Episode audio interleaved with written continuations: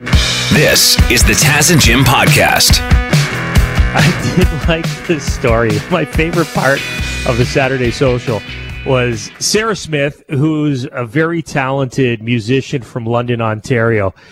She told a great story about her first kiss. Here it is. Um, okay, so uh, first, like first real kiss, I guess. Um, I mean, it was definitely like in about grade three or grade four. It was it was it was young, um, but we used to have this portable. I lived in a small town, and we had all these portables, and uh, I took the boys boys uh, back behind the portable, and I lined them up. There was a few of them, and um, we did a kiss and a hickey. That's Wow. what do you mean? What do you mean we did a kiss and a hickey? You mean like you would exchange hickeys with a line of boys? Kinda, yeah. Oh my God, Sarah, you little rebel, you! I can't believe I just told you that, but that is hilarious. So, did anybody catch you guys with the hickeys? Like, the people wouldn't even know what those were back in the day, would they? yeah, I got into I got in trouble, and uh, got my parents got told about it, and they were disappointed, and I had to paint the entire fence of the farmhouse. So, 50 acres of fence I had to paint. After The that, old Mark Twain punishment. Good God. That is that's a serious punishment, man. Fifty acres of fence having to paint it when you're in grade four. The parents must have been loving it, right? They're like, "Oh God, we got to go out and paint that that fifty acres of fence." What's that? Call from the principal's office. Perfect. You go do it, Sarah. I don't like my daughter getting hickeys, but God darn it, that's a nice fence. Hey, Taz and Jim, who's this? Uh, my name is uh, Jeremy, and I'm calling from uh, Wyoming, Ontario. We used to play uh, local hockey around here, and I remember we had won a couple games, and, and we were on a winning streak, and we had a big party. And uh, remember, we were probably supposed to be behaving. And uh, the next day, I wasn't getting out of bed very early, and uh, my dad come down and he told me we're planting trees. that was the worst thing I ever heard. We planted over 55 trees that day and uh, I think I puked twice while we were doing it.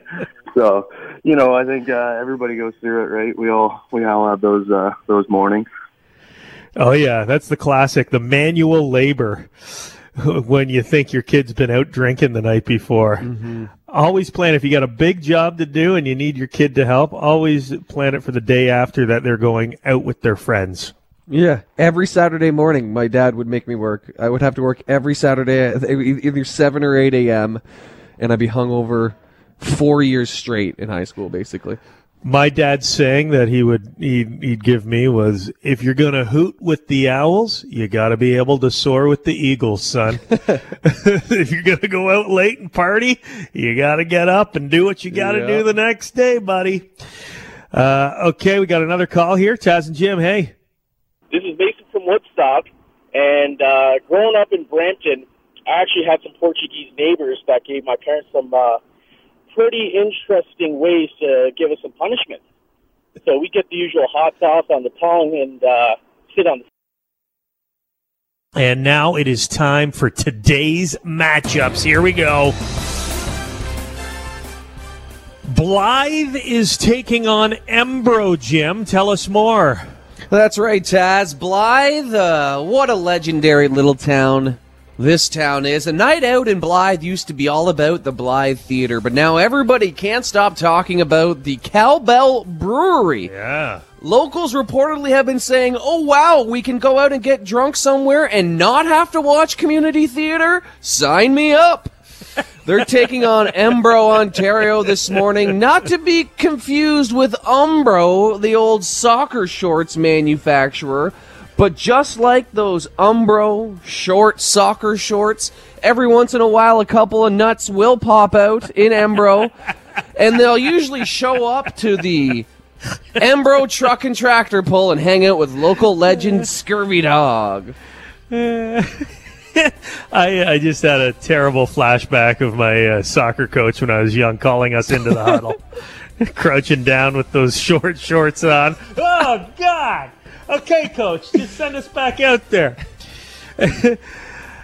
Komoka is taking on Shedden, Ontario today. Yes, Taz uh, had to do some deep research on these two towns here this morning, starting with Shedden. I couldn't find it on Wikipedia, but it did pop up on Hickopedia.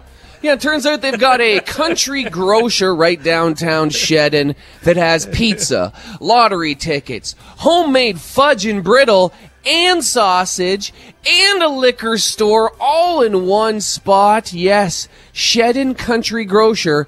Come see how the sausage is made. Come see how the fudge is packed. They're taking on Komoka, Ontario this morning. Komoka, Ontario, if you have dyslexia, it almost looks like Kokomo, the Beach Boys' uh, favorite spot that's not even real, apparently, and that I looked it up. Co- Did you know Kokomo's not even a real spot, Taz? There's no place called Kokomo? They're- That's just made up. It just sounds fun. No, there is also no beach in Komoka, but you may see a little beaver. That's right, the Little Beaver restaurant. Yeah, right down the street from the Komoka Trout Farm. no comment.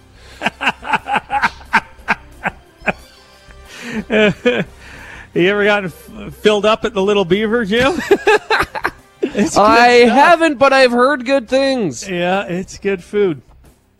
We need to know a little bit more about this one. Dunnville versus Waterford. Yes, Taz, Waterford, Ontario. My cousin ate a bunch of shrooms at a party there in high school and ain't been right since. Shout out to Alan Lafferty and Jason Clowett who invited me to the Waterford Pumpkin Fest 11 years ago. And uh, just a heads up, if you are at Waterford Pumpkin Fest and you think there's a big scrap starting, it's probably just the Norfolk Harvesters Rugby Club practicing a scrum or doing those weird haka dance things, I think is what they're called. They're taking on Dunnville this morning, home of Muddy the Mudcat Taz, a 50 foot long, 27 foot tall mudcat, which is basically a big old catfish. That's right, 50 feet long, 27 feet tall. This town has the largest mudcat statue in the world. Taz, what town do you think has the second largest mudcat? Ooh, I, I wouldn't even know where to start with a guess. The answer nowhere, because why the hell would anyone want to see such a large, ugly fish? Way to go, Dunnville. Also competing, we've got Tillsonburg taking on Dundas, Ontario. Ah, my back still aches when I hear that word. Tillsonburg. If Dundas Street in London was a town, it would be Tillsonburg, Ontario. Some nice spots, but the further east you travel, the less teeth you see. They're doing all right though with the quarantine. The last time they had to stock up on this much bottled water was when the town drunk Liam McGlynn skinny dipped in the Tillsonburg water tower. They're taking on Dundas, Ontario this morning, also known as pretty much Hamilton. Did you know Dundas, Ontario is the cactus capital of the universe? How's that possible? I don't know, but one guy coined it and it stuck. Well, they do love cacti over there. They love it so much they have the annual Dundas Cactus Festival. Finally, a festival you can go to where the prickliest things aren't the women you try to approach. Tillsonburg, Dundas, Dunnville, Waterford, Komoka, Shedden, Blyth, Embro. Do you love one of those small towns? Well, you better get online and vote for the Taz and Jim Small Town Tournament of 64.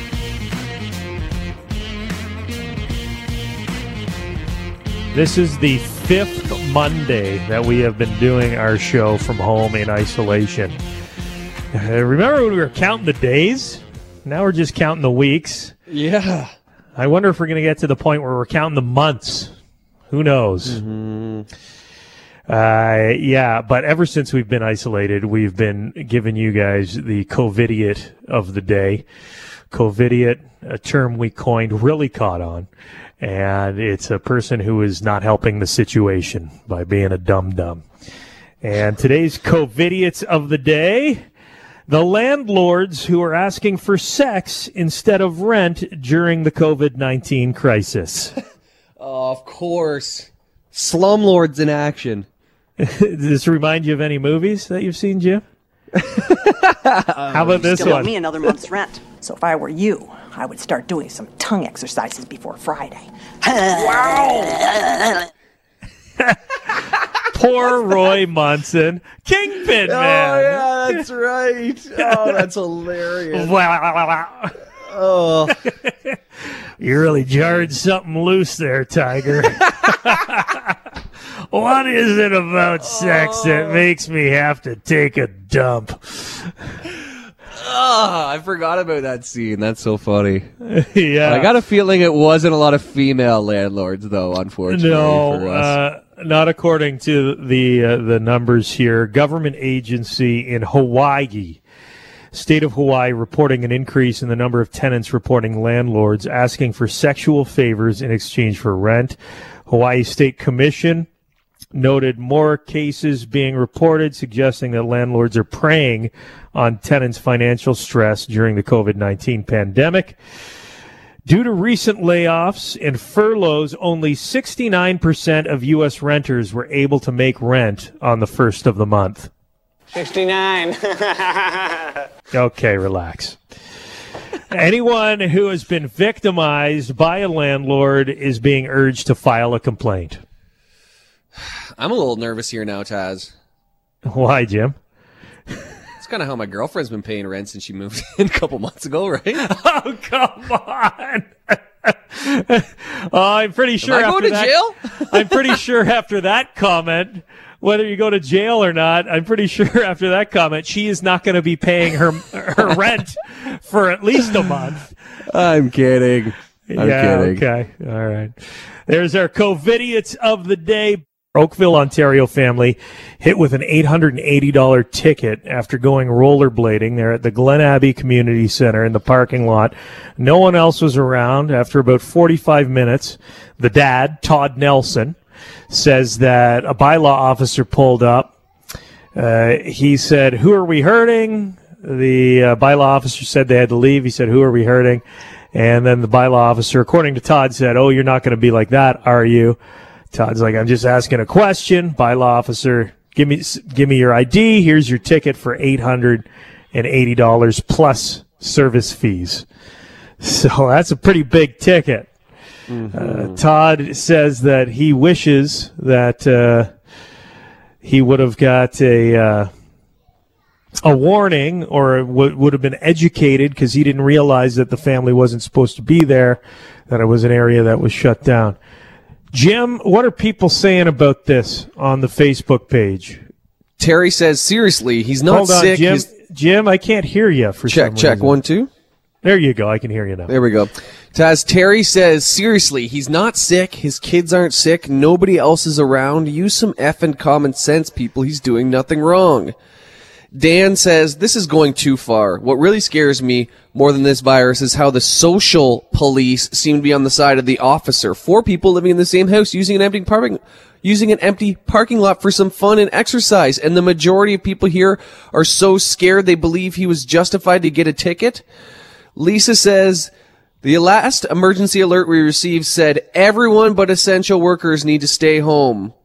I totally get that this was an empty parking lot. That said, when people see him do this and it goes unchecked, more people will start doing it. And before you know it, empty parking lots will be filled with people.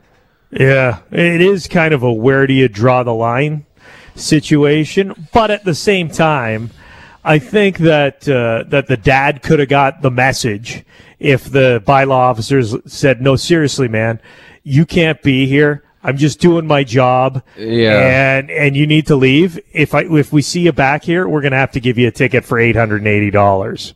It just seems so odd, you know, four people alone in a parking lot who live together get charged. But if you, you know, 50 people pass each other in the aisle at the LCBO, no big deal. yeah, exactly. Like if we're really worried about people transmitting the disease and, and passing on the disease, this is not a priority. Yeah, but uh, the security world is is hopping right now, and you know you have a lot of uh, a lot of people who just enjoy the authority. I'm not Yeah. saying that's the case with this bylaw officer, but this could be you know a, a, a cop wannabe who Yeah. sees an opportunity to crack down and do his duty or her duty, and then they just get a little carried away with the power and start ticketing everybody. Yeah. Not only that, dude, people on our Facebook page are becoming. I mean, I think their hearts are in the right place, but they're all becoming, for lack of a better term, a bunch of snitches. We've had multiple people sending us pictures of neighbors gathering. Like there, we got one uh, yesterday. Taz, three neighbors, three dudes hanging out uh, closer than recommended, and somebody sent us a picture of them and said, "Please shame them." It's like, okay, I get it, but uh-huh. like everybody quickly just turned like snitches like that. Yeah. They, I just read a story though, just uh, for those guys, if those guys are listening, who are closer than they should be, we're not gonna, we're not gonna get you in trouble. We're not gonna shame you. But I will say, I just read a story that researchers are now saying that six feet isn't enough to be apart. They're saying COVID nineteen could travel up to thirteen feet. Oh, to give me a break. Another person. Well, I, Like- Listen, we'd love for the virus to give us a break, but this is just what the, the research is now showing. There's another good comment here, Taz, about people social distancing too. Uh, Megan says, "I'm sorry, but I was in London's Springbank Park on Saturday, and it was capitalized packed with Yeah. every parking space occupied and then some." So you know, like people are walking on walking paths, biking on bike paths, a foot away from each other. No, nobody's being held accountable. But And then four this people in family empty in parking lot. Oakville. Yeah. It's weird- weird, right? lot. Rollerblading. That's a you know that's a you want to rollerblade in an empty parking lot because you don't really want anyone to see you rollerblade. yeah, you don't want people to know. full safety gear on. Yeah, yeah. It, it is so true, man. People are driving to go to to trails and, and paths and go for walks instead of just going for walks in their own neighborhoods. You know, it's The roads and are empty. If you're a bylaw officer, it's like shooting fish in a barrel because you really can look anywhere and find people who could be ticketed. Right? The question mm-hmm. is, should they be ticketed or should you just give them a warning? And yesterday was a big anniversary. April 12th, 1980 was when Terry Fox started his run in St. John's, Newfoundland 40 years ago. Wow. Uh, we've got a friend of ours, Dr. Pete Ferguson. He works in the cancer research labs at London Health Sciences Center, and he's also uh, a member of the uh, organizing committee for the Terry Fox Run in London, Ontario. Dr. Pete, good morning. Good morning, Taz and Jim. Great to talk to you again. Yeah, seeing the videos going around yesterday of Terry Fox, and you know, I I, I watched uh, one one clip, and I just thought to myself, I remember being a kid in the '80s and thinking Terry Fox was this man. He was an adult who did this incredible thing, and then watching the videos now that I'm 42 years old, looking at him, he's a kid. You realize this this is an 18 year old kid who did this remarkable thing. It was it was unbelievable the uh, the motivation that he that he brought on himself, and uh, that all started from right after he'd had his surgery to to have his leg amputated, and he was in a in a ward with a lot of young people, and uh, he looked around and he thought there must be something I can do for these kids to to you know do something for the suffering. And man, was he did he ever get on a roll? He um and with the training that he did to run equivalent of a marathon every day for 143 days. With that training, he actually covered the distance across Canada. But of course, as we know, he only made it as far as Thunder Bay. But man, what a legacy he started.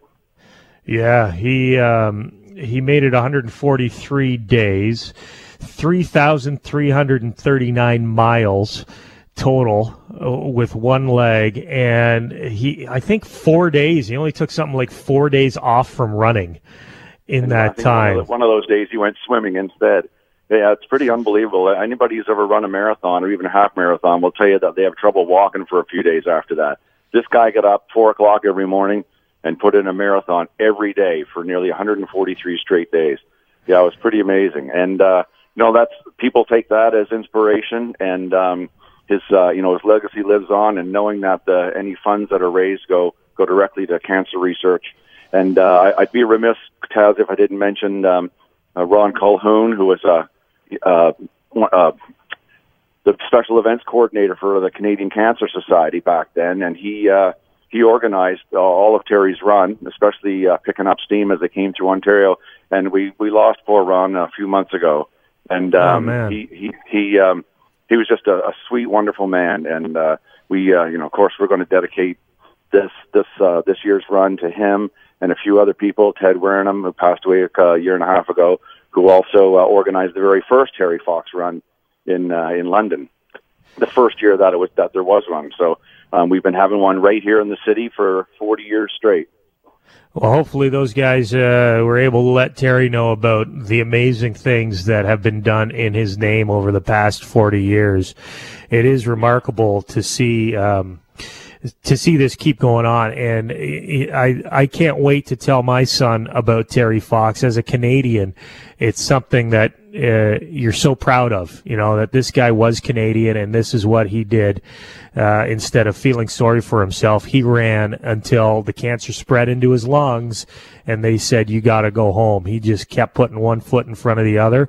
And it's, it's pretty r- remarkable that we're still talking about Terry today. How much money has been raised in his name over the past It's, 40 it's years? approaching a it's approaching a billion dollars, Pat. It's well over 800 million dollars, and it's just it's incredible. And you know, it's it, interesting you mentioned that he's the Canadian factor because he is he's well known um, as a, as an ambassador of Canada. Even you know after he's long gone, there's been Terry Fox runs held in over 50 countries around the world, and uh, a, a friend of ours was just uh, started one uh, two years ago in Australia, in Sydney, Australia. And uh, it's it's amazing the you know you, how you tell the story and people go man that's great that's a great story that's inspiring and and they want to do the same thing. So uh, and of course it spawned a, a lot of other uh, you know running type fundraisers. And um, you know we're just we're just hoping that this this whole uh, coronavirus thing clears up and everybody's able to get back to uh, to raising funds for research and cancer research again but uh, uh, again you know being for for people who have kids now that you want to teach some, them something about Terry Fox again, when everything opens back up, Terry Fox is in the Canadian Medical Hall of Fame, which is going to be is in the uh, Kellogg Center when they get when they finish that uh, doing the construction in there. Oh, in London, So- yeah. Yeah, it'd be a great great place to take your kids and, and learn about other famous um, Canadians and some Londoners and and uh, the again about Terry Fox. There's a push to get Terry on the $5 bill as well, right? Oh, probably. Uh, There's, I mean, I think people have been uh, trying trying for that for a while, and now that they're looking for, um, you know, famous Canadians to put on instead of famous uh, lakes and buildings, it would be, uh, it certainly would be great. He's actually uh, in the new passports as well. There's a page dedicated to Terry Fox. Uh, the diagram is in the new passport. Is there a contingency plan? Speaking of COVID 19, uh, I know the run is held in the fall, every fall.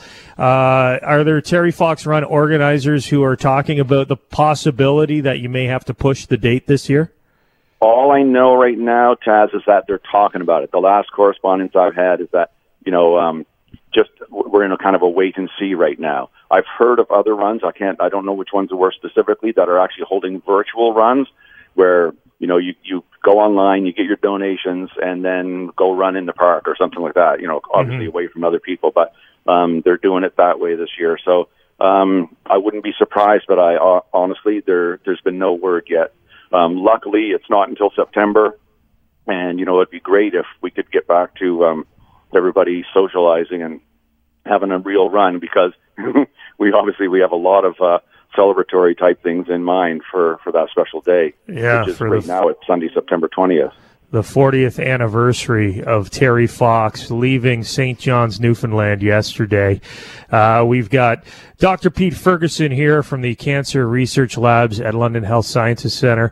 Uh, hopefully, you guys can uh, continue or get back to your, your important work as soon as possible. And everyone, if you're talking to anyone working at the hospital, uh, send them some love from all of the Taz and Jim listeners. We really uh, do appreciate what they're doing right now. Okay. I certainly will appreciate that, Dad. Thank you very much for checking out the Taz and Jim podcast.